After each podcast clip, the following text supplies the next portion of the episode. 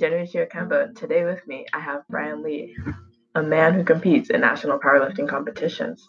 And today we will be talking about eating disorders and disordered eating. Eating disorders are physiological disorders that are characterized by abnormal or disturbed eating habits such as anorexia and bulimia. While disordered eating is when people have abnormal eating behaviors that by themselves don't need a diagnosis of an eating disorder. With the evolution of how phones have been used in the creation of social media, people are more self conscious about their bodies than ever. Today, we will be specifically talking about disordered eating. So, Brian, how often do you train for powerlifting? Um, currently, I train six times a week, but back in high school, I typically go seven days a week without taking much break. So, how many hours do you train a day? Uh, actual training about two hours, but if you include socializing, that's about three to four hours. So, how do you think you developed your case of disordered eating? Um, I would say at first I really had no desire to powerlift, so it kind of stemmed from my bodybuilding habits as I was just trying to get really lean and muscular, which is actually not possible. You can't be both lean and really muscular. So I think my eating disorder developed because I was basically, in a sense, starving myself to look good. And after a while, uh, I kind of stopped trying and my appetite just disappeared naturally.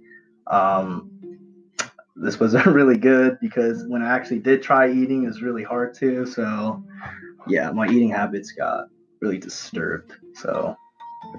So, what's the weirdest thing that you think you've done in terms of disordered eating?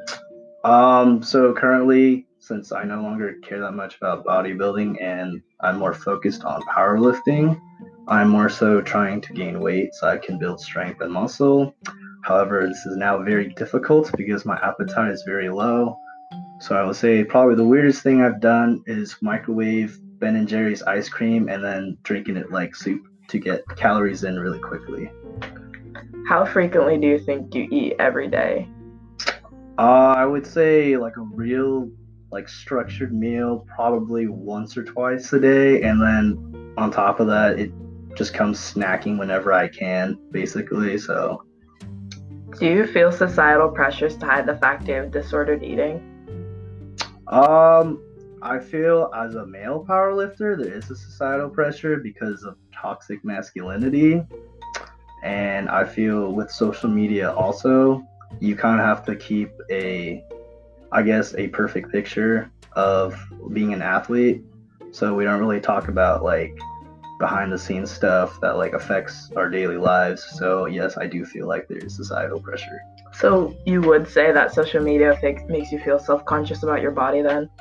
Uh yes, I would say so because I feel like nowadays there's like a high standard of what's like socially acceptable to post or like what people require of you if you want to like get sponsorships or just get big in the community, I guess. So you kind of have to be very picky about what you post and you kind of have to hold yourself to a high standard, which is not exactly always healthy because not every day is like this perfect picture Instagram feed that people see.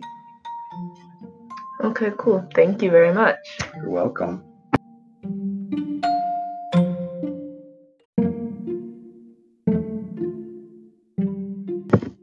As a female collegiate hurdler who struggles with e- disordered eating, I understand the struggle that comes from it. It's hard for me to even get to 2,000 calories in a day when my training requires me to have at least 3,000. However, when studying eating disorders, researchers focus on women when they should also be focusing on men. With men, eating disorders are often undetected and untreated, and only approximately 1 in 10 men who have an eating disorder seek the treatment that they need. This is particularly because of the toxic masculinity caused by the gender stereotypes of society. Many men avoid seeking treatment because they feel shameful because of the common misconception of eating disorders being a female issue.